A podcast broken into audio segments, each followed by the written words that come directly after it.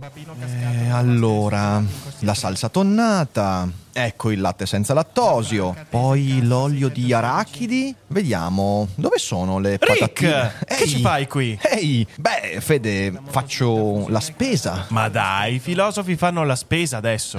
Eh sì, sai, anche i filosofi fanno la spesa. Ma poi, da MD. Certo, MD è la catena che trasforma il concetto di discount. MD riesce a unire la convenienza ad una proposta di alta qualità, eccellenze italiane, prodotti di prima scelta, il tutto con un occhio rivolto sempre al consumatore.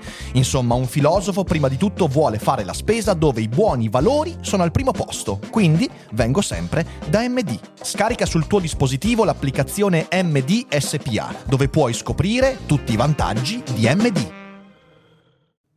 Noi tendiamo la nostra mano a tutti gli stati vicini e ai loro popoli in un'offerta di pace e buon vicinato e facciamo loro appello affinché stabiliscano legami di cooperazione e aiuto reciproco con il popolo ebraico sovranamente insediato sulla propria terra per il bene comune di tutti.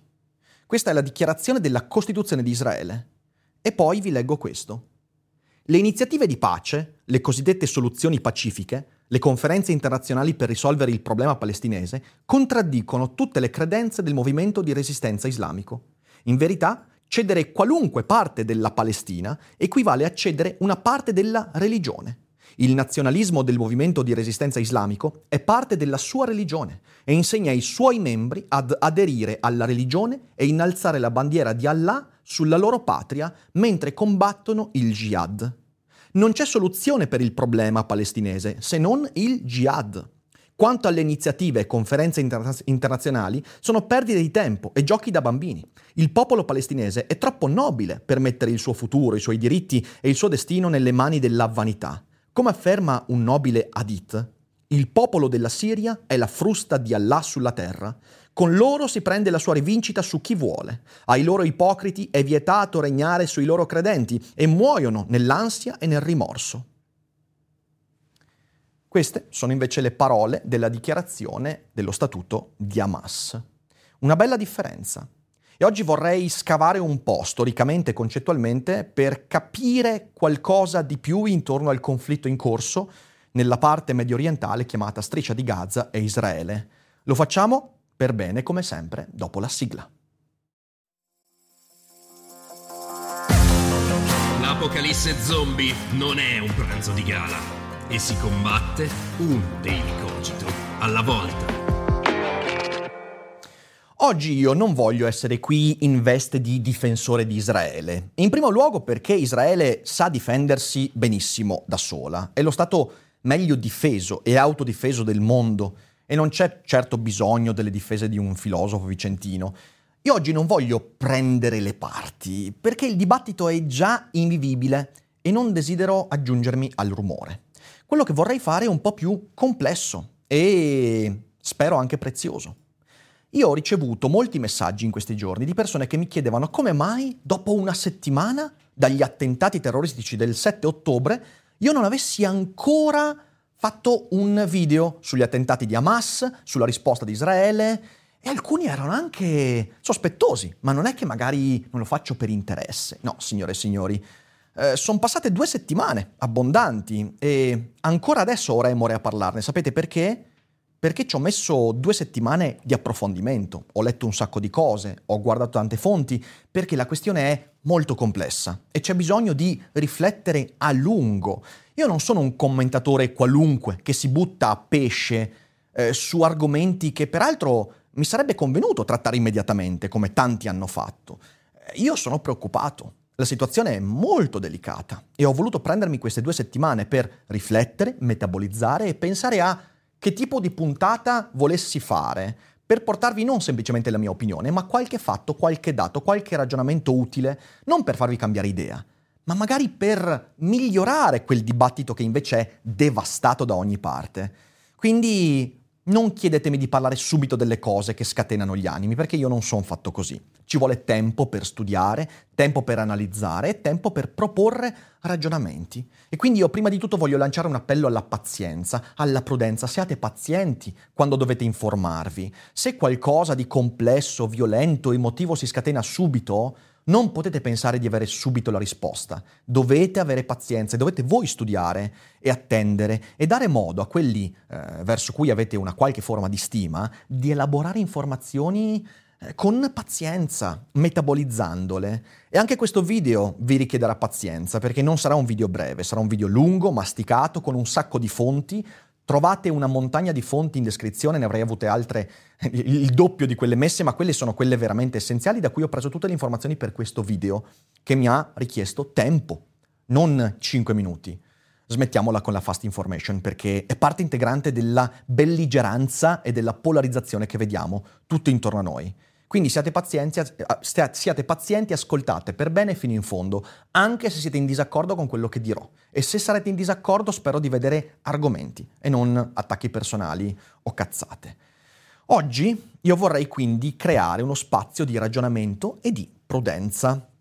Nelle piazze di Milano, ma in altre piazze d'Europa, io ho sentito eh, cose veramente devastanti. Ho sentito per esempio il grido dal fiume al mare, che è un canto che inneggia alla distruzione di Israele. Dal fiume al mare significa dal Mediterraneo al fiume delle mezze lune fertili e, e significa che deve scomparire lo Stato ebraico. È un canto antisemita, non antisionista, poi di questo parliamo. Sono canti nazisti, letteralmente, le cui parole, le cui citazioni sono prese anche da libri nazisti, come il Mein Kampf. Se avete portato quella citazione, quella frase nelle piazze, sappiate quello che avete fatto. Avete fatto una cosa molto grave. E nonostante questo c'è gente che lo scrive sui social, che porta i cartelli con tanti altri slogan. Cartelli con scritto l'antisionismo non è antisemitismo, dimostrando una superficialità e un'incapacità di analisi storica radicale, perché certo l'antisionismo, come vedremo anche alla fine, lo diceva anche Martin Luther King, ma tanti altri storici, antisionismo è antisemitismo, perché l'antisionismo è impedire o non voler far sì che il popolo ebraico abbia una propria nazione, voler far sì che l'ebreo sia sempre errante, vagabondo e quindi violentato e perseguitato. E quindi sì, l'antisionismo è antisemitismo. Essere contrari a una politica nazionalista sionista, che è diverso, ma il sionismo non è mica quello. L'opinione pubblica è completamente, completamente schierata in senso anti-israeliano. Io ho visto interviste, letto articoli in cui Hamas viene comparato ai partigiani della liberazione nazifascista italiana. Mi fa ridere, ma è tragico. È tragico che dei terroristi prezzolati, senza nessuna volontà di proteggere la propria popolazione, vengano paragonati a persone che invece hanno liberato eh, l'Italia e l'Europa da un regime molto simile a quello di Hamas. Ma di nuovo, su questo ci torneremo. Eh, ci sono insegnanti a scuola che diffondono fake news, come per esempio eh, i vergognosi contenuti del canale di Matteo Saudino Barba Sofia, che hanno messo Hamas e Israele sullo stesso piano, definendoli entrambi terroristi, eh, diffondendo antisemitismo e diffondendo una cosa molto, molto grave, non solo una fake news, ma proprio un'informazione atta a manipolare la mente di quelle persone che dovresti formare e che invece vuoi portare dalla tua parte, anche se la tua parte difende persone che decapitano bambini. E peraltro Matteo Saudini, che, eh, Saudino che ha pubblicato 12 video in due settimane, con una piccola parentesi su Gianbruno e la Meloni perché non ce la facciamo mancare assolutamente, 12 video in due settimane, 12 video che io ho ascoltato e sono tutti opinioni superficiali senza fonti. Speriamo di avere insegnanti migliori in futuro nelle scuole. E poi dall'altra parte fake news dilaganti, eh, fake news dilaganti sul missile contro l'ospedale. Già nel secondo successivo al eh, colpo di missile che ha colpito l'ospedale eh, c'erano testate giornalistiche che dicevano missile di Israele, missile di Israele, anche se guardando le immagini il dubbio, almeno il dubbio poteva venire perché la provenienza non era da nord ma era da sud, quindi la provenienza era probabilmente palestinese, dalla striscia. E quindi c'erano dei motivi per dubitare già dalle prime ore, eppure tutti avevano già deciso. E hai voglia dopo, quando le istituzioni, anche quelle internazionali e indipendenti, hanno confermato che non era così e che c'erano molti meno morti rispetto a quelli mh, dichiarati da Hamas e dall'autorità palestinese, hai voglia a fare la smentita che arriva forse a un ventesimo delle persone. Ancora adesso tantissimi sono convinti che quel, quel missile fosse parte di un bombardamento israeliano eh, completamente diverso da tutti gli altri, che non si sa perché avrebbe dovuto fare in quel modo, dato che il metodo è un altro. Ma comunque ormai le fake news sono penetrate e i social network vengono utilizzati da Hamas stessa, come letto anche in un articolo qualche giorno fa, in modo, in modo estremamente scientifico per eh, delineare un tragitto ben definito dell'opinione pubblica e noi ci caschiamo come dei peri.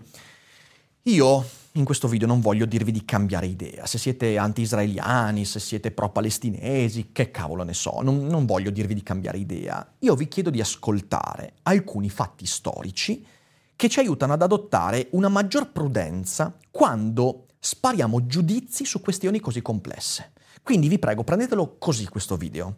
Io ho delineato quattro capitoli eh, e cercheremo di sviscerarli insieme, come sappiamo fare qui su Daily Cogito. Il primo capitolo è dedicato a una fake news, ovvero quella secondo cui Israele sta portando avanti una pulizia etnica, addirittura un genocidio eh, nelle piazze di Milano, Israele genocida, eh, apartheid, eh, ethnical cleansing, tutte queste cose qua sono all'ordine del giorno e, e, invece, e invece, non è così. Eh, ora, questa retorica pro-palestina sull'apartheid e la pulizia etnica trova largo seguito nell'opinione pubblica, eh, ovviamente fomentata da tante immagini che spesso è dimostrato non provenire neanche dalle eh, zone di guerra e a volte sono immagini anche di anni fa. Ora, se noi dovessimo accusare una nazione di genocidio o pulizia etnica, dovrebbe accadere quello che accadeva per esempio in Kosovo e che accadeva con i curdi in Turchia, ovvero dovremmo vedere una diminuzione drastica e veloce nel tempo, innaturale, di quella popolazione. Questo è, in fin dei conti, la pulizia etnica e nient'altro. Ecco, noi dobbiamo renderci conto che i numeri contraddicono palesemente questa idea. Perché? Perché per esempio il 20% dei cittadini israeliani è di etnia araba e il dato è in continua crescita. Il numero di arabi cittadini israeliani dal 1993 è raddoppiato e non solo, anche altre ovviamente etnie in Israele. E questo è già un punto importante. Su meno di 10 milioni di abitanti, più di 2 milioni sono arabi in eh, Israele. Ora, se c'è una pulizia etnica, mi sembra difficile credere che sia così, dal momento che poi gli arabi vogliono entrare in Israele. Ho un po' di letture da fare, quindi adesso partirò subito con una lettura che vi parla di questo, di questo dato. A livello nazionale, quasi il 20%, no, ho sbagliato la lettura, scusatemi, è questa. Gli effendi, questi tenaci assertori dei diritti dei latifondisti arabi, vi ricorderanno che tra il 1922 e il 1944 gli ebrei sono passati da 84.000 a 554.000. E quindi c'è questa cosa, eh, gli ebrei sono enormemente cresciuti in quei vent'anni lì nella zona della mezzaluna fertile. Ma non vi diranno mai che i musulmani sono aumentati nello stesso periodo da 589.000 a 1.061.000, grazie alla diminuita mortalità, principalmente infantile, mentre la cresciuta fertilità del suolo, i lavori ebraici di bonifica e la nascita di città industriali hanno reso possibile alla Palestina di accogliere arabi dai paesi vicini. Il fellà che manda a scuola i suoi figli e che per la prima volta dopo secoli di miseria ha del denaro sono novità pericolose per una dominazione ancora medievale.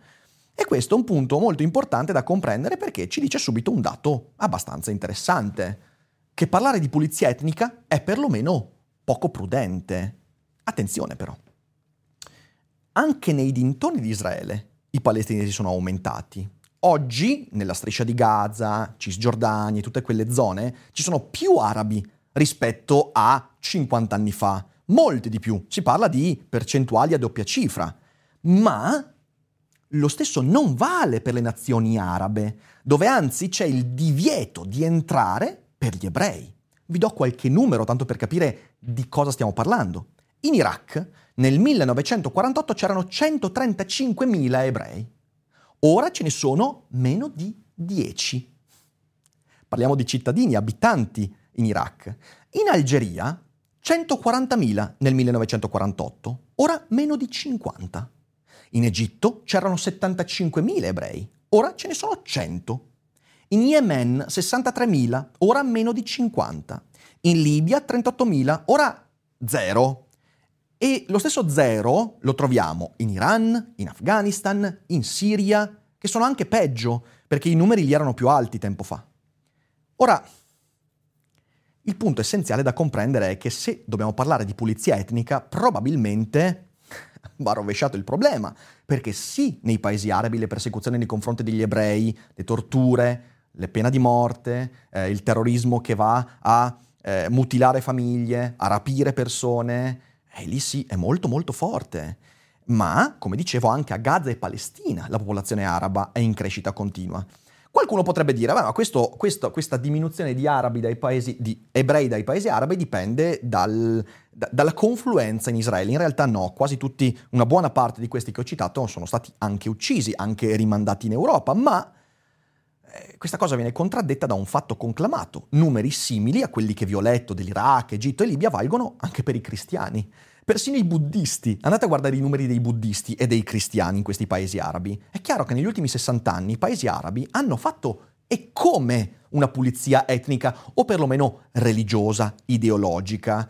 E le persecuzioni arabe hanno decimato ogni altra etnia o religione, religione da paesi arabi che adesso sono in quasi totalità arabi. E se poi scendiamo sotto il Maghreb, quindi andiamo anche nell'islamismo più feroce, quello subsahariano e via dicendo, lì le situazioni sono ancora peggiori, le persecuzioni nei confronti dei non musulmani sono fortissime. Ragazzi, ecco, questo giusto per dire che la realtà è un po' più complicata rispetto a quello che poi sentiamo raccontare nelle piazze. Che ci piaccia o meno, Israele è uno Stato fondato su tolleranza religiosa e le minoranze, numeri alla mano, sono in grande crescita. La minoranza araba, come ho detto, è in crescita. La minoranza cristiana è in crescita e poi ci sono altri gruppi minoritari che negli ultimi vent'anni hanno visto una crescita e sono arrivati da poco più dell'1% a quasi il 6,5%. This episode is brought to you by Shopify. Whether you're selling a little or a lot, Shopify helps you do your thing, however you cha-ching. From the launch your online shop stage all the way to the we just hit a million orders stage. No matter what stage you're in, Shopify's there to help you grow. Sign up for a $1 per month trial period at shopify.com slash special offer, all lowercase. That's shopify.com slash special offer. E questo è un dato di fatto. Non solo, una delle fake news che vengono sparse quando si parla della pulizia etnica e del razzismo israeliano è che la lingua araba ormai è resa, eh, è resa non solo minoritaria ma addirittura illegale ed è, è falso. L'arabo è ancora la seconda lingua ufficiale e viene parlata anche in tribunali, istituzioni e anche in consessi appunto politici dove ci sia una eh, maggioranza araba eh, determinante. Vi leggo anche eh, questo, questo, questa fonte fondamentale. A livello nazionale, quasi il 20% degli studenti universitari, il 35% dei farmacisti è arabo, ovviamente in Israele così come tantissimi in genere sono ben inseriti in magistratura o nelle professioni sanitarie. Parliamo del 12,5% dei medici e dell'11,3% degli infermieri, quindi in linea con la percentuale di popolazione araba. Ok, ci sono 10% di uh, israeliani arabi, 10% anche qualcosa di più di medici, infermieri, per non parlare appunto di farmacisti o di studenti. Gli chef più rinomati nei ristoranti stellati sono spesso palestinesi. Lo stesso Sami Tamimi, uno dei cuochi più apprezzati al mondo, o il vice sindaco di Tel Aviv. Più di 300.000 bimbi arabi frequentano le scuole israeliane. Al momento della fondazione di Israele non c'era un liceo, mentre ora ci sono centinaia di scuole arabe con un proprio sistema scolastico in lingua. Gli arabi dirigono tutti i loro comuni, scuole, tribunali religiosi. In Israele c'è un posto per tutti. La dottoressa Susheir Assadi, la prima donna musulmana a dirigere un reparto ospedaliero in Israele, o per la sua collega Raina El Hativ, la prima donna araba a diventare chirurgo plastico. Un capitano di calcio all'Apoel di Tel Aviv, arabo. E c'è una montagna di esempi. Ma poi in realtà un giudice musulmano è stato nominato alla Corte Suprema. Non è il primo arabo israeliano tuttavia a prestare il servizio. Si consideri che circa il 9% di tutti i giudici sono arabi israeliani, di quel 4% donne. E mm, c'è anche un esempio, ve lo leggo, un giudice della Corte Suprema di Israele arabo, durante la cerimonia di insediamento, si è rifiutato di intonare con i suoi colleghi l'inno nazionale di Israele. Licenziato dal suo ruolo? Passato per le armi? Nemmeno per sogno. Anzi, il primo ministro Netanyahu, Netanyahu, ok, ha rispettato apertamente questo gesto facendo una dichiarazione pubblica. Ecco, allora, di nuovo, eh, probabilmente quando parliamo di razzismo, di chiusura etnica, di genocidio, forse ci stiamo facendo prendere la mano. E non sto dicendo che Israele sia tutto rosa e fiori e che gli arabi tutti brutti e cattivi, ma forse, se parliamo di parole così pesanti, bisogna almeno considerare un'eventualità cioè quella di essersi male informati. E quindi arriva il secondo punto, su cui siamo molto male informati, ed è un'altra grande fake news. Israele ha rubato i territori arabi. Ah, questo nelle piazze spopola, piace, si può fare persino l'hashtag, perché richiama un sacco di emotività. Ora, prima di addentrarci, bisogna dire questo, la questione della territorialità è una questione molto complicata. E senza dubbio possiamo essere critici nei confronti delle espansioni israeliane, soprattutto quelle fra gli anni 60 e 70, che sono state fatte anche spesso in modo, direi, disordinato, legate anche comunque al fatto che, ragazzi, è un conflitto, e una zona di conflitto è molto, molto, molto incasinata. Ma non voglio anticipare i tempi e voglio venire adesso al punto essenziale. Non è vero che i territori sono stati rubati agli arabi. È una balla immane. Cos'è che è successo? Ora, di nuovo, le fonti in descrizione vi mostrano la storia molto più ben raccontata, però qui se voglio eh, fare un po' l'onore di, di, di, di, essere sintetico. Nel 1920 il Keren Hayesod era l'ente istituito dal, eh, dalla congrega sionista per acquistare terreni in quello che veniva chiamato il mandato di Palestina. Cioè il mandato di Palestina era quei territori della mezzaluna fertile governati temporaneamente male dai britannici dopo la sconfitta dell'impero ottomano che si stava dissolvendo. Ok, quindi mandato palestinese, questa serie di territori che bisognava capire come diavolo amministrare. Questo Keren Hayesod comincia a comprare, già qualche anno prima in realtà, alcuni territori, ma acquistare a carissimo prezzo, come vedremo dopo, ok? Qui i britannici cominciano a fare casino, perché sì, in quella zona una parte perlomeno degli asti è legata al fatto che i britannici si sono comportati, vabbè, da britannici, hanno fatto casino in tutto il mondo, l'hanno fatto anche lì. Quindi fanno casino perché, per quanto ci è dato di sapere dalla ricostruzione storica, che poi in realtà ci sono anche qui documenti che dicono una cosa, dichiarazioni un'altra, ma per quanto ci è dato di sapere ricostruire, succede questo. I britannici fanno in qualche modo capire agli arabi eh, che questi ultimi potevano disporre di tutti i territori della Transgiordania e della Mezzaluna Fertile. Quindi questo è quello che avevano capito gli arabi, eh, che appunto poi è il, dal fiume al mare, ok? Dal Mediterraneo ai fiumi della Mezzaluna. Ma i britannici poi eh, vanno verso il cosiddetto la dichiarazione di Balfour, in cui la congregazione sionista acquisisce diritto sulla parte orientale di quei territori, ovvero quella parte che poi diventerà Israele. Ora, noi possiamo tranquillamente star qua, in questo casino immane, biasimare la mala gestione britannica. Ma mettere in discussione il diritto del popolo ebraico a insediarsi nella zona del mondo che più di tutte storicamente sente vicino è un grosso azzardo. Non solo perché questi territori di nuovo non sono rubati, questi territori erano stati comprati da latifondisti arabi ed erano in gran parte territori desertici e paludosi, in cui c'erano pochi abitanti, perché questo lo dice proprio la storia, basta guardare, basta guardare le fonti. Ecco, comprati in, una zona del mondo dove, lo sappiamo storicamente, poi adesso lo approfondirò, gli ebrei sentono di avere il proprio passato. Bene, perfetto.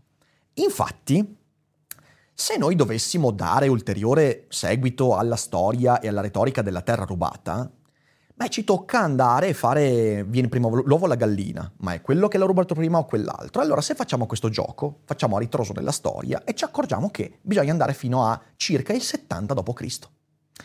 Quando l'impero romano, discretamente antisemita, decide di cambiare, ovviamente di espropriare tutto quello che gli ebrei giudei avevano in quella zona e di cambiare il nome da Giudea a Palestina. Sono i romani che inventano il termine Palestina e lo inventano come modo per cancellare gli ebrei.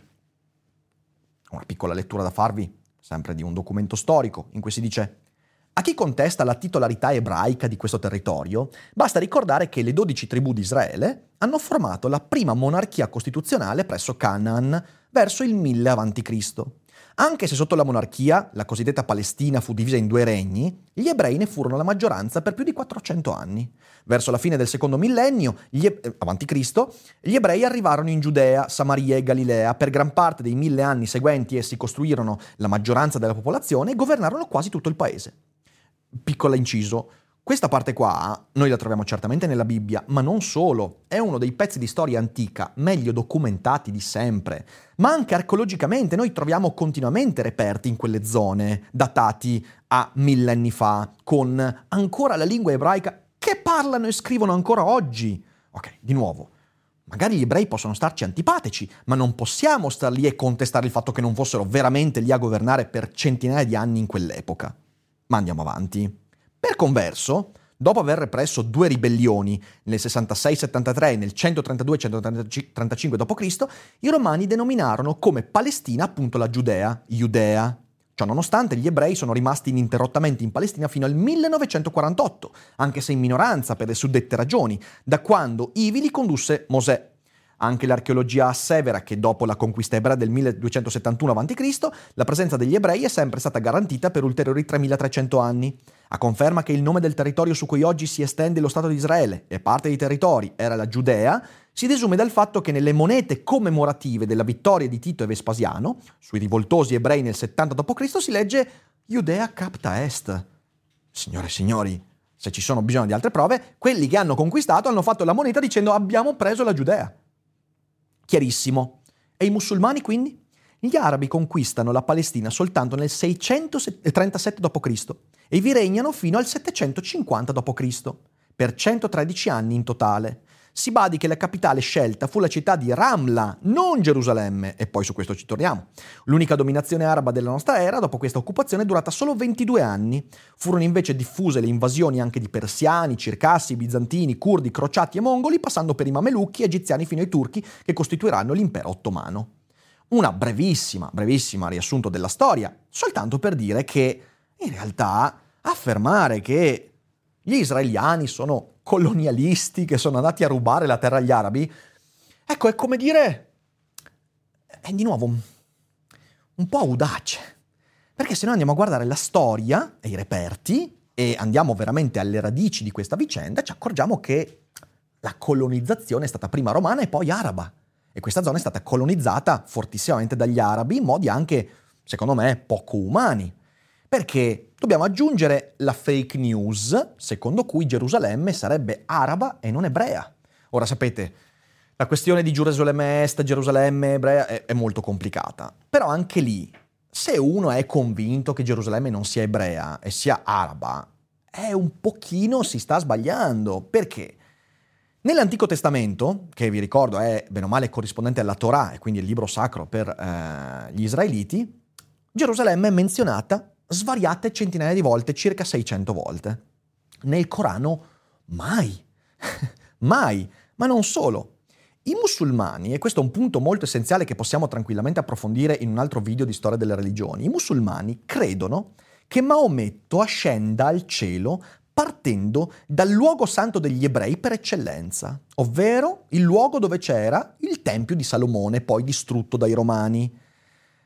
Questo è un atto di colonizzazione religiosa, perché? Perché lo sappiamo nella storia delle religioni, vi basta leggere per esempio Mircea Eliade, storico delle religioni, che cito molto spesso, beh, eh, il, simbo- il simbolo del trionfo di una religione su un'altra è quello di creare una narrazione centrale per la religione che usurpa una narrazione centrale di un'altra religione.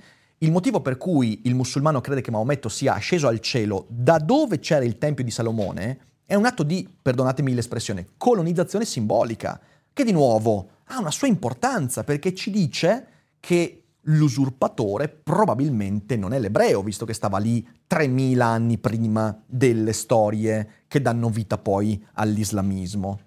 E fin dal XIII secolo, tanto per capire poi la colonizzazione non è solo simbolica ma anche molto concreta, fin dal XIII secolo agli ebrei fu proibito di pregare al monte del Tempio, che è appunto il luogo più sacro per la religione ebraica. Non solo, per secoli, circa 600 anni, gli arabi si facevano pagare delle, dei dazi estremamente eh, esosi per permettere agli ebrei di pregare sul limitare del monte del Tempio, quindi neanche per andare. Eh, questo è insomma una cosa abbastanza pesante, però altro esempio.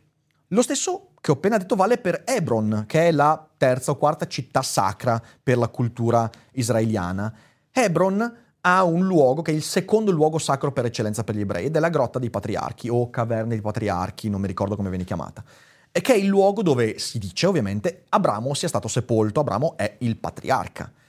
Ecco, durante l'occupazione di Hebron, che è durata qualche secolo, gli ebrei venivano umiliati e veniva permesso loro, comunque pagando molti soldi, di arrivare fino al settimo gradino della porta d'entrata.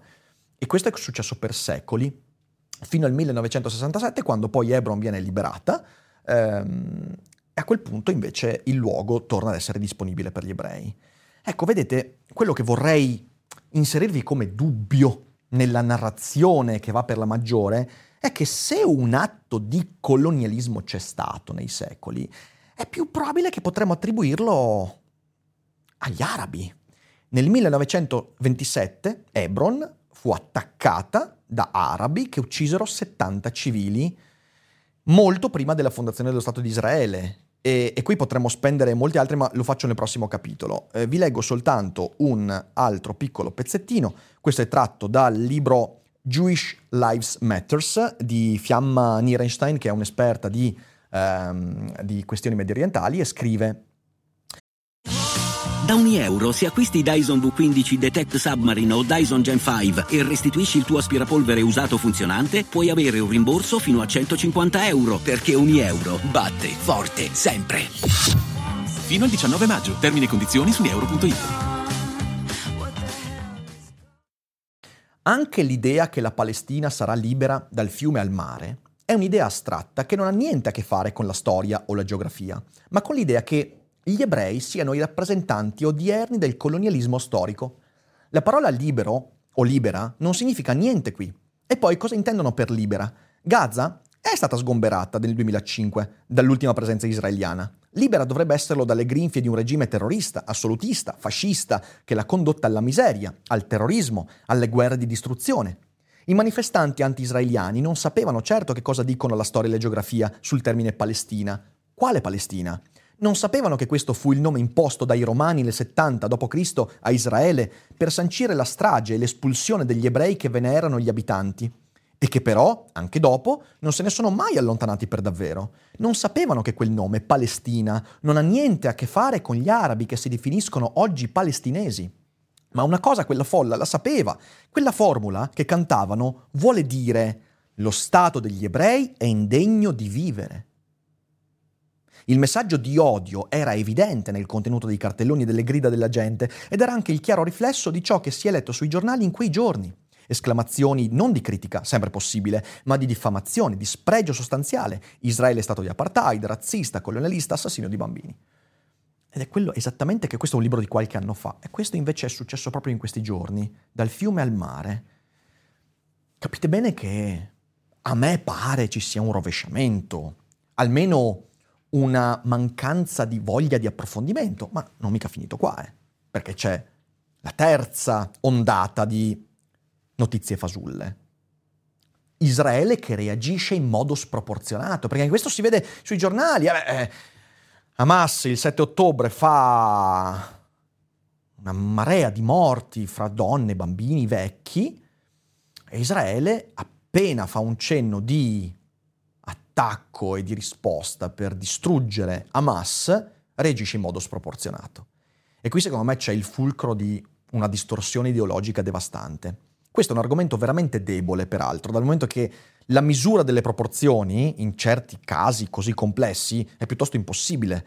Infatti per questo c'è il diritto internazionale e vi do una notizia. Ad oggi Israele non ha violato le convenzioni di Ginevra, cosa che invece Hamas fa continuamente. Perché? È per tanti motivi che adesso andrò a delineare. Però le azioni di Israele, per quanto siano state richiamate molte volte, perché di nuovo è, attenzione, soprattutto il governo attuale di Netanyahu è un governo nazionalista, molto di destra, molto violento, che si sta macchiando sicuramente di crimini terribili.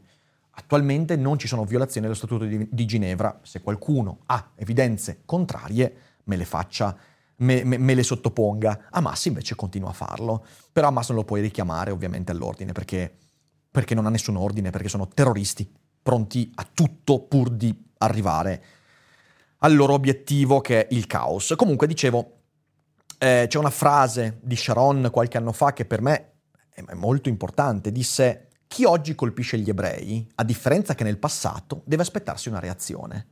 Perché anche questo dobbiamo rendercene conto, questo lo andrò ad approfondire durante lo special cogito eh, della prossima settimana eh, sull'antisemitismo. Voglio fare una puntata che sarà lunga, approfondita sul concetto storicamente e concettualmente sviluppato di antisemitismo. Eh, qui lui ha perfettamente ragione. Per secoli, millenni gli ebrei sono stati perseguitati perché non c'erano conseguenze. Perché non c'erano conseguenze. La stessa Germania nazista non è che è stata sconfitta e cancellata dalla storia perché ha perseguitato gli ebrei, no, è stata sconfitta e cancellata dalla storia perché ha fatto la guerra in Europa. Ma se avesse soltanto fatto il suo piano, eh, il suo, suo piano finale, la soluzione finale, e non avesse invaso la Repubblica Ceca e poi la Polonia e poi la Francia, forse qualcuno avrebbe detto, ma sì, cosa vuoi che sia? e vedendo quello che succede oggi nelle piazze, credo che non sarebbe neanche uno scenario così inverosimile. Oggi gli ebrei hanno uno Stato, grazie al cielo hanno uno Stato, e quindi oggi se tu fai del male degli ebrei, a differenza che in passato, hai delle conseguenze, perché c'è un'istituzione che li difende. Una buona volta. Ecco, la sproporzione però di cui si parla, a ben guardare, esiste al contrario, signore e signori. Hamas e prima di Hamas e contemporaneamente, ad Hamas, eh, Hezbollah, ISIS, Fratelli Musulmani, Al-Qaeda e tutte le decine di associazioni delinquere di stampo islamista che imperversano in quella zona del mondo, da sempre mirano solo ai civili, mirano a colpire sempre solo civili, lo fanno nei villaggi, lo fanno nelle colonie, lo fanno nei centri commerciali, lo fanno nelle palestre, lo fanno per strada, ovunque, solo, sempre civili. Ed è il loro obiettivo, perché l'obiettivo del terrorismo è quello di ammazzare civili e non obiettivi militari. Non solo, Hamas, così come tutti quelli che ho citato finora, comprovatamente da organizzazioni internazionali che non hanno nulla a che vedere con Israele, non hanno conflitti di interessi, si sa che nascondono i propri armamenti e eh, le attrezzature belliche in zone ad alta densità di popolazione, in mercati, in ospedali. E questo è un fatto. Ed è inaccettabile che ci siano persone con un minimo di sale in zucca lì fuori che equiparano Hamas ed Israele.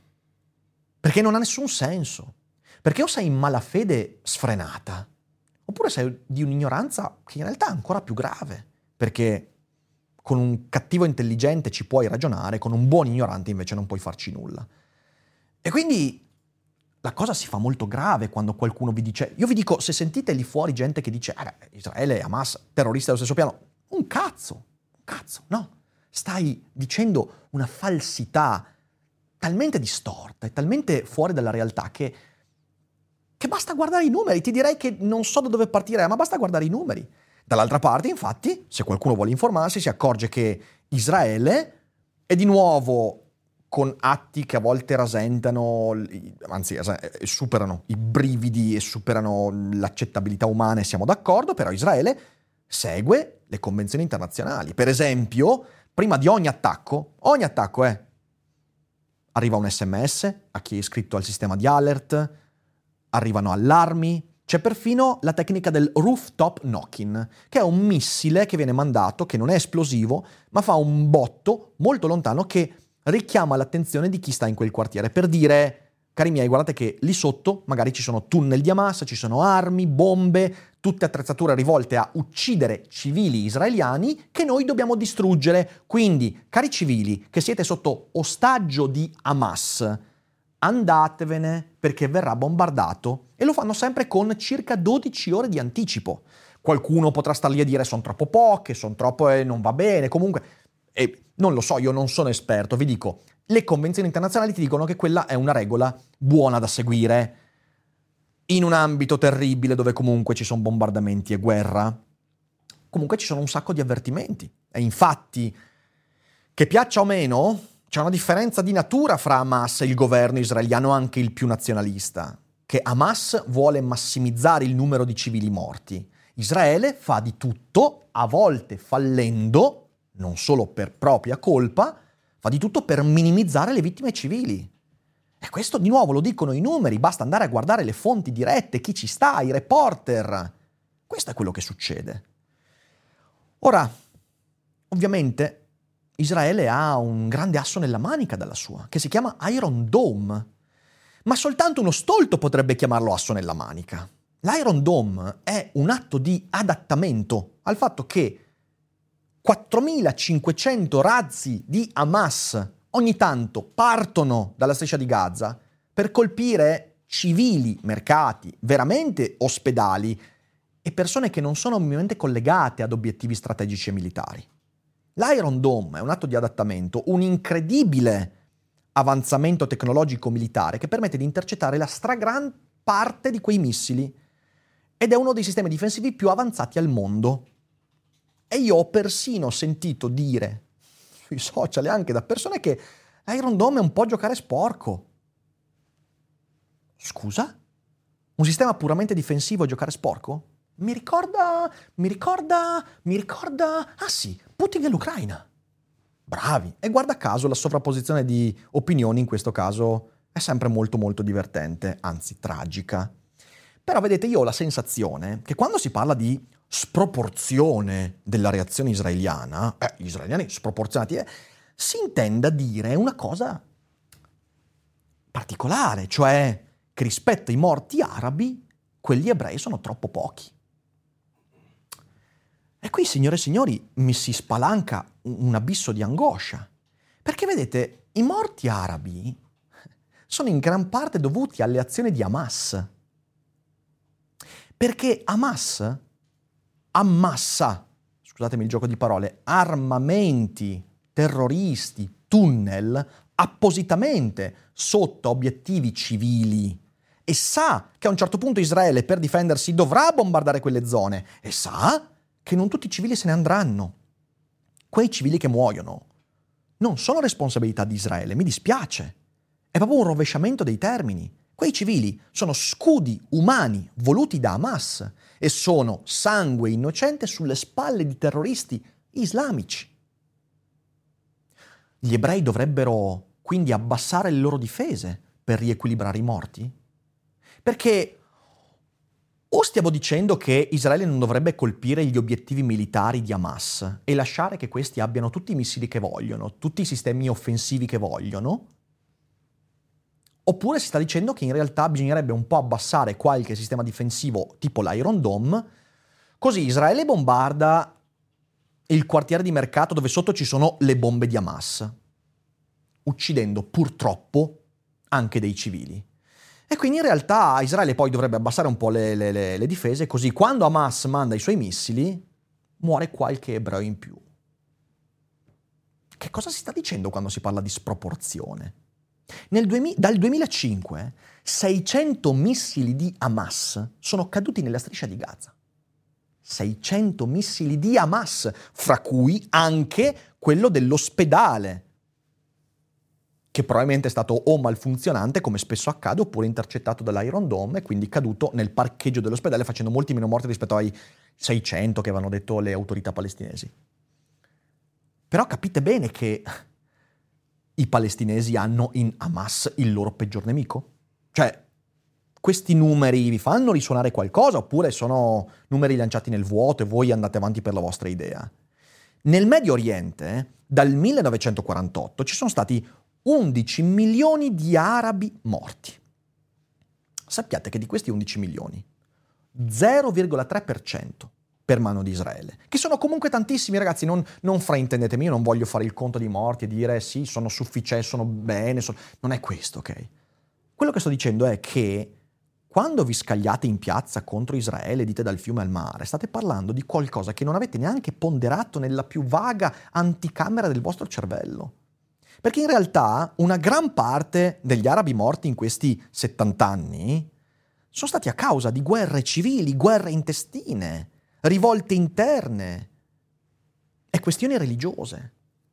In Siria, voi vedete dei report in Siria tutti presi che guardano la, la, la, l'obiettivo e con le, eh, con le, distruzioni alle spalle dicono eh sì perché il regime siriano qui ha ucciso 35.000 civili in poco più di due mesi. No, sapete perché? Perché i giornalisti non vanno in Siria perché hanno cara la pelle, vanno in Israele, dove sanno che dopo il servizio in cui dicono che Israele ha risposto in modo sproporzionato, possono andare a farsi lo spritz, perché in Siria non te lo fai lo spritz, in Israele non so si fa lo spritz, però sicuramente puoi andare e stare tranquillo, perché? Perché è una nazione ben difesa, a differenza della Siria.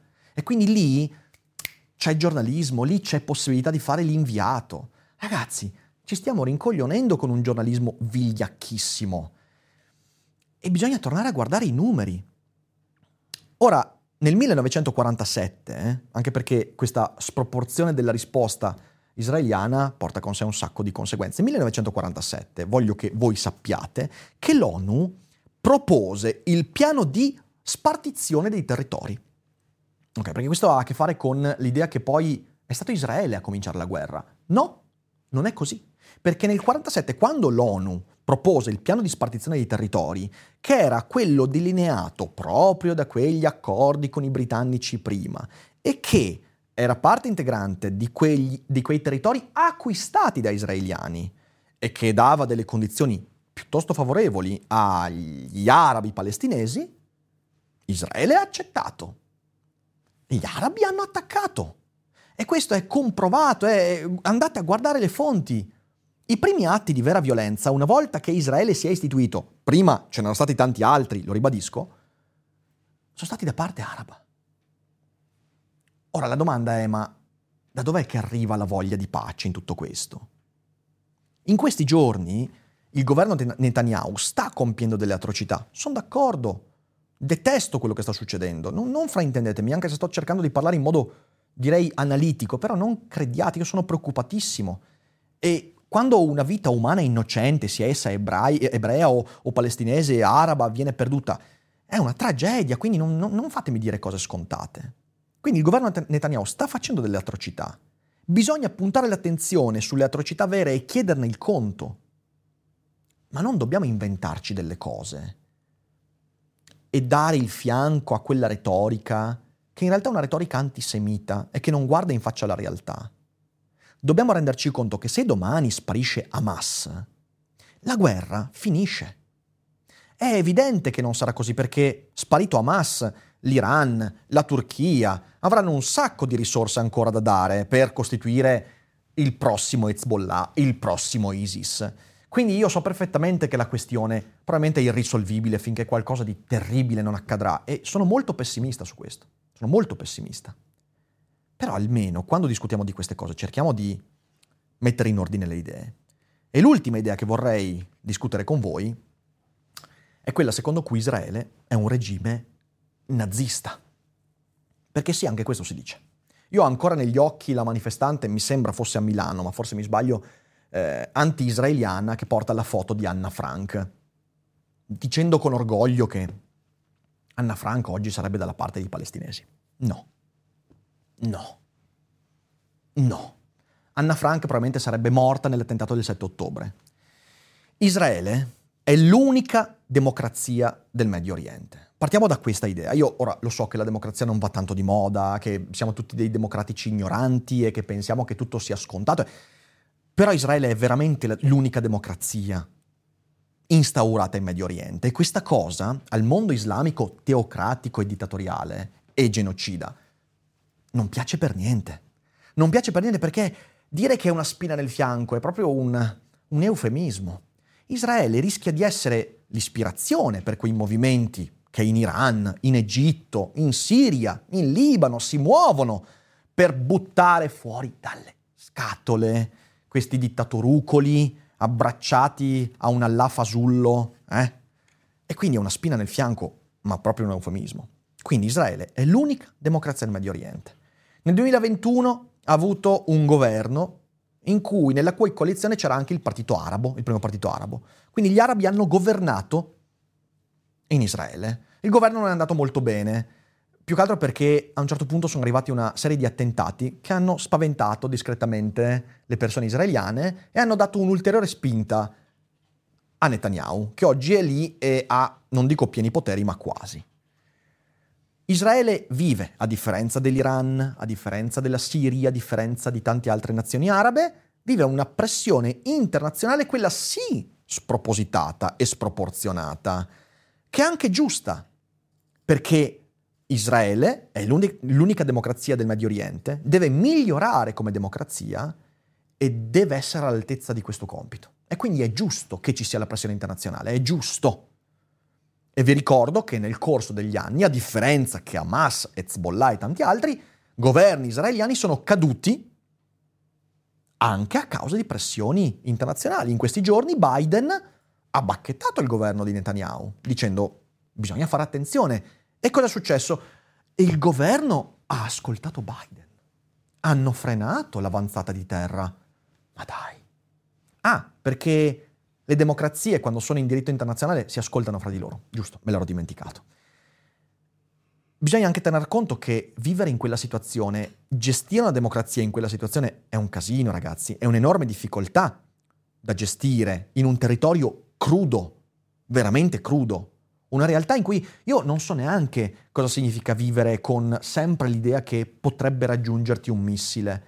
Riuscire ad avere una vita all'altezza del terzo millennio dal punto di vista tecnologico, comunicativo, democratico e dover sempre pensare che potrebbe pioverti in testa un missile, potresti trovarti in una piazza con un attentatore suicida, la cui famiglia poi verrà pagata da Abu Mazen una volta che avrà ammazzato dei civili, perché anche questo capita nei paesi arabi, nella meravigliosa Palestina.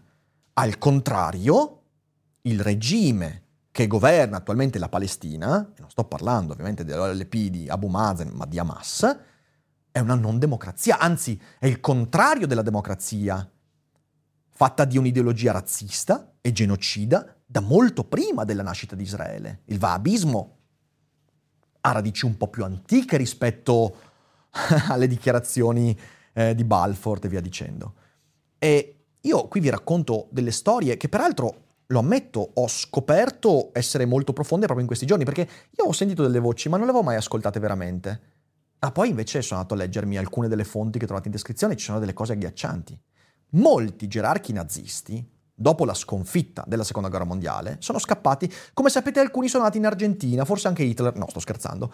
Alcuni sono nati in Sud America. Ma sapete che la maggior parte dei gerarchi, eh, dei capi delle SS, e dei genocidi e dei, dei eh, trogloditi di Auschwitz e Dachau se ne sono andati e sparpagliati nei paesi arabi? ben accolti come alleati contro il nemico giudeo? Ah, non lo sapete? Ci sono un sacco di nomi. Membri dell'SS, membri della Gestapo. Per esempio, Wilhelm Böcker, che era uno dei primi eh, gerarchi eh, di Dachau, Tereci Reinstadt, eh, ha cambiato il suo nome, ha abbracciato la fede islamica. Complimenti a lui ed è diventato Abid al-Karim. È stato accolto da alcuni sceicchi, da alcuni paesi e è riuscito anche a finanziare la traduzione in arabo del Mein Kampf, che Oggi è un libro molto diffuso nelle zone di lingua araba, perché insomma c'è sempre qualcosa di cui vantarsi nel mondo. Ehm, vi leggo, vi leggo questo, questo piccolo pezzo. Nel Mein Kampf Hitler preannunciava quando il sionismo cerca di far credere al resto del mondo che la coscienza nazionale degli ebrei troverà la sua soddisfazione nella creazione di uno Stato palestinese, perché vi ricordo di nuovo che i palestinesi erano gli ebrei prima del 1945, e continua Hitler, gli ebrei non hanno altra intenzione se non di stabilirvi il centro operativo della loro ciarlatanesca impresa, che detto da Adolf Hitler obiettivamente è quasi un complimento. Cioè, Però nel novembre 1941 il Mufti, che era una delle grandi autorità ehm, eh, arabe degli anni 20-30, si incontrò con Hitler, il quale gli confermò de visu, quindi faccia a faccia, che Aperte virgolette, la Germania si opponeva alla dimora nazionale ebraica in Palestina. La Germania avrebbe fornito aiuto certo e concreto agli arabi che combattevano la medesima battaglia. L'obiettivo della Germania è soltanto la distruzione dell'elemento ebraico residente nella sfera araba. In quel momento il Mufti sarà il portavoce più autorevole del mondo arabo. Amicizie che nascono così e fioriscono, fioccano, bellissime. Il 2 novembre del 1943 Heinrich Himmler, un'altra persona simpatica, ribadiva al Gran Mufti con un messaggio telegrafico che il Partito Nazionalsocialista del Grande Reich tedesco ha seguito con simpatia la battaglia degli arabi animata da uno spirito di libertà contro gli invasori ebrei, soprattutto in Palestina. Questo accadeva quando gli arabi attaccavano indiscriminatamente i villaggi dei primi coloni israeliani, i quali avevano comprato i terreni a prezzi esorbitanti, si parla del 100% in più del prezzo concordato, poi vi do anche qualche numero magari così ci, ci ragioniamo sopra, dicevo, ehm, gli arabi facevano attentati a villaggi che erano stati comprati da latifondisti arabi che però forse si erano, non si erano parlati fra di loro, cioè nel senso mettiamola così. Dal canto suo Ribbentrop prometteva al Mufti, come aveva già fatto Ciano, che la Germania è pronta a dare tutto il suo sostegno ai paesi arabi oppressi per realizzare i loro obiettivi nazionali, l'indipendenza e la sovranità per la distruzione del focolare nazionale ebraico in Palestina. Insomma, tutte idee edificanti. Ora, Hezbollah appoggia apertamente negazionisti della Shoah, persone che dicono che in realtà l'ebreo non può avere una sua nazione, eh, negazionisti il popolo ebraico e via dicendo. E mi fa, cioè, mi fa un po', vorrei dire ridere, ma mi fa tristezza e anche un po' di angoscia quando Israele viene definita nazista. Perché l'avete studiata la storia? Sapete cosa ha fatto il nazismo? E tenendo conto le informazioni date prima e i numeri dati prima sul genocidio, tenete conto che stiamo dicendo delle cazzate gigantesche? Eh? Manifestanti anti-israeliani dimenticano che Israele è l'unico paese medio orientale dove si cerca attivamente la parità di genere. Anzi, vi dico, la parità di genere in Israele è molto molto più avanzata rispetto a paesi come l'Italia, che non è esattamente un paese medio orientale quasi.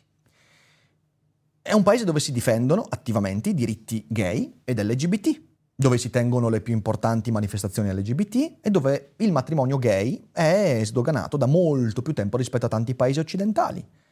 È un paese dove c'è una grande crescita economica e anche qui vorrei darvi qualche numero perché altrimenti non ci capiamo.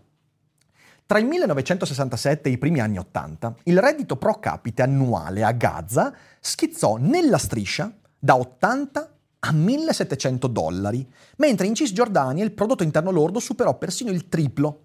Il numero di automobili aumentò di 10 volte, quello dei telefoni 6 volte, quello dei trattori 9 volte. Nel 1967 solo il 18% delle abitazioni di Gaza erano collegate all'elettricità. Mille, no, nel 1981 erano già l'89%. È una strana apartheid. Il PIL fu mediamente fra il 1968 e il 78 del 12,9% all'anno e del 12,1% nella striscia di Gaza. Si pensi che nello stesso eh, Israele fu meno, ovvero 5,5%. E che dire degli arabi che vivono a Gaza e in Cisgiordania? Secondo l'OMS, oltre un quarto dei palestinesi può essere considerato obeso, effetto dell'imperialismo israeliano. Il giornalista, il giornalista, israeliano Ben Dror Yemini ha scoperto che i palestinesi, almeno quelli a Gaza in Cisgiordania, hanno un'aspettativa di vita di oggi di 76 anni. La media globale è 72. Nel 67 era di 48,7 anni. E questo è legato alla mortalità infantile, perché in questi territori la mortalità infantile è la più bassa del Medio Oriente, 13 per 1000 e in costante diminuzione. Il più alto tasso di laureati al mondo arabo, il 49% della popolazione scolarizzata. Secondo il censimento israeliano del 67, la popolazione della Cisgiordania, della striscia di Gaza, era rispettivamente 661... Ah, questo l'ho già letto prima. Quindi anche la crescita della popolazione. Ecco, io sinceramente rivedrei un po' l'idea di Israele nazista, Israele di apartheid, perché come vediamo da questi numeri, Israele ha diffuso anche un benessere di cui sono partecipi moltissime popolazioni non israeliane, non solo cittadini israeliani, ma anche quelli della striscia. Di nuovo, i problemi non ci sono, certo che ci sono, però secondo me l'atteggiamento di gridare dal fiume al mare non è il modo per risolverli.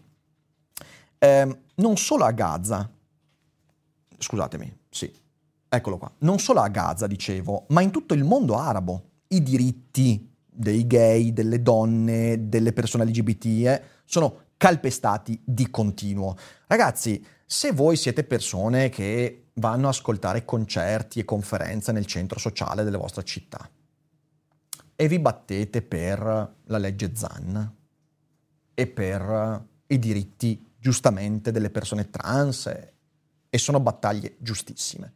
Poi andate in piazza e inneggiate contro Israele e pro Palestina o peggio Hamas. Dovete chiedere aiuto a qualcuno. Forse ai libri perché studiando la storia e vedendo com'è la realtà magari vi accorgete che non è esattamente quella la, storia, la, la, la strada giusta?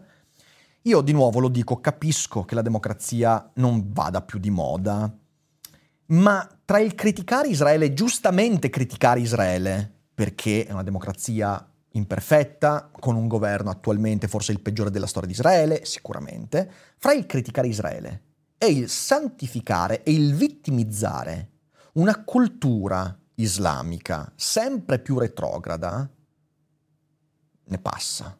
Ne passa proprio fiumi e mari, mi verrebbe da dire. La Palestina è in un movimento culturale che sta peggiorando drasticamente.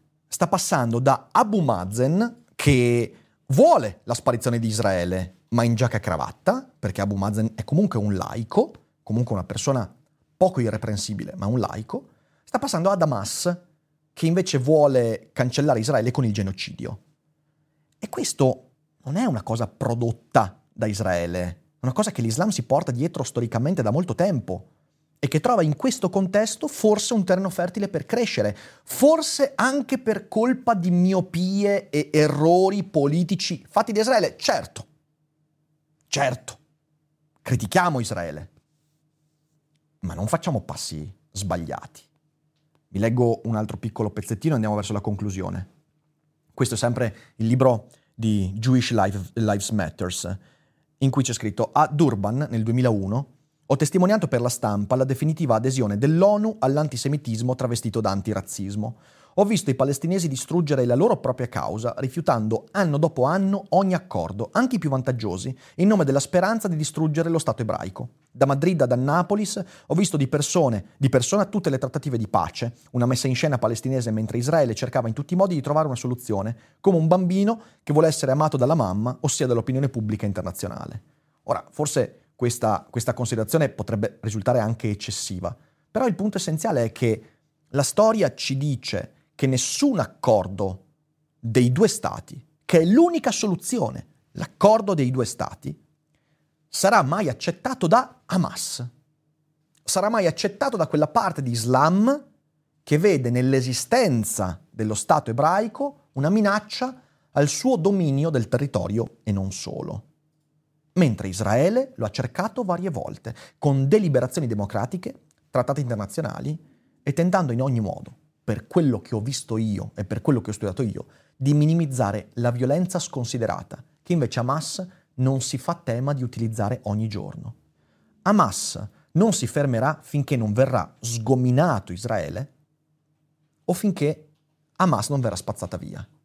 Ma di nuovo sono pessimista, perché dopo Hamas ce ne sarà un'altra perché Hamas è il prodotto di una cultura islamica che sta mandando un sacco di soldi. E vorrei anche dire che una buona parte dei finanziamenti internazionali, che sono miliardi di dollari che arrivano ogni anno in Palestina, ricordatevi, vengono utilizzati per armi.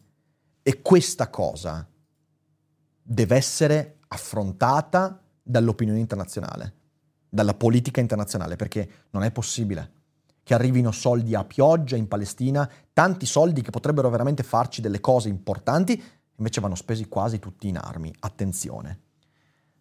L'ultima citazione che voglio farvi è di Martin Luther King che disse che cos'è l'antisionismo? È il rifiuto opposto al popolo ebraico di quel fondamentale diritto che noi giustamente reclamiamo per il popolo d'Africa e per tutte le nazioni della terra. È una discriminazione contro gli ebrei, amici miei, perché essi sono ebrei. In breve, questo è antisemitismo. Lasciate che queste mie parole riecheggiano nel profondo della vostra anima. Quando la gente critica il sionismo, intende gli ebrei. Non c'è da sbagliarsi a riguardo. Sono parole così sagge, così, così lineari. E spesso le persone che sono critiche nei confronti di Israele citano Primo Levi, quando disse ognuno è l'ebreo di qualcuno. Oggi il palestinese è l'ebreo di Israele. Peccato che Primo Levi non abbia mai scritto questa frase. È una produzione della fantasia di persone che in piazza poi inneggiano a, dal fiume al mare. Perché è vero, Primo Levi ha detto solo la prima metà. Ognuno è l'ebreo di qualcuno. Ma non ha mai detto la seconda parte. È una frase che lui scrive in calce ai sommersi salvati parlando dei collaborazionisti nei campi di sterminio. Non c'entra niente con la Palestina. Non c'entra niente. Però grande attenzione, perché Hamas sa usare i social e siamo bombardati ogni giorno da propaganda. Hamas ha imparato, ha imparato dall'amico Putin e sicuramente avremo delle belle gatte da pelare nei prossimi anni. Però per pelare le gatte, eh, questa bruttissima espressione per concludere questo video, bisogna almeno informarsi, star lì, studiare, fermarsi un secondo e dire, certo, istintivamente sento questo, ma allora se sento questo, istintivamente provo a valutare quello. Questa è la pazienza, la prudenza, che ho cercato di portarvi quest'oggi, dati alla mano, fonti, e ne trovate un sacco in descrizione. Sperando di non aver fatto incazzare troppe persone, o forse sì, non lo so. Eh, se, se sei stato in piazza a Milano dicendo dal, dal fiume al mare, sono anche contento che ti incazzi. Eh, spero di aver portato alle menti pensanti qualche materiale utile. Eh, questo video non resterà lettera morta, perché la prossima settimana farò uno speciale sull'antisemitismo. Voglio fare, come dicevo, un excursus filosofico e storico sull'antisemitismo. E mm, se tutto va bene, se i commenti a questo video saranno interessanti, magari dedichiamo una puntata di lettura e risposta ai commenti, quelli intelligenti però. Non risponderò a chi mi dice che io sono maschio, bianco, privilegiato e quindi colonialista. Non risponderò a chi mi dice che sono pagato da chi, chi, mi paga? Cioè, Noam Chomsky, ma no, è anti-israeliano Noam Chomsky, quindi no. Eh, non, non, risponderò a chi fa illazioni. E se avete delle considerazioni storiche interessanti, le leggerò volentieri e magari proverò a rispondere in un video successivo. Eh, sperando di aver fatto un buon servizio pubblico, vi abbraccio, condividete la puntata, so che è lunga, bravi se siete stati fino a qua, bravi se avete ascoltato, ancora più bravi se andate a recuperare qualche fonte in descrizione. Grazie mille, ci vediamo alla prossima.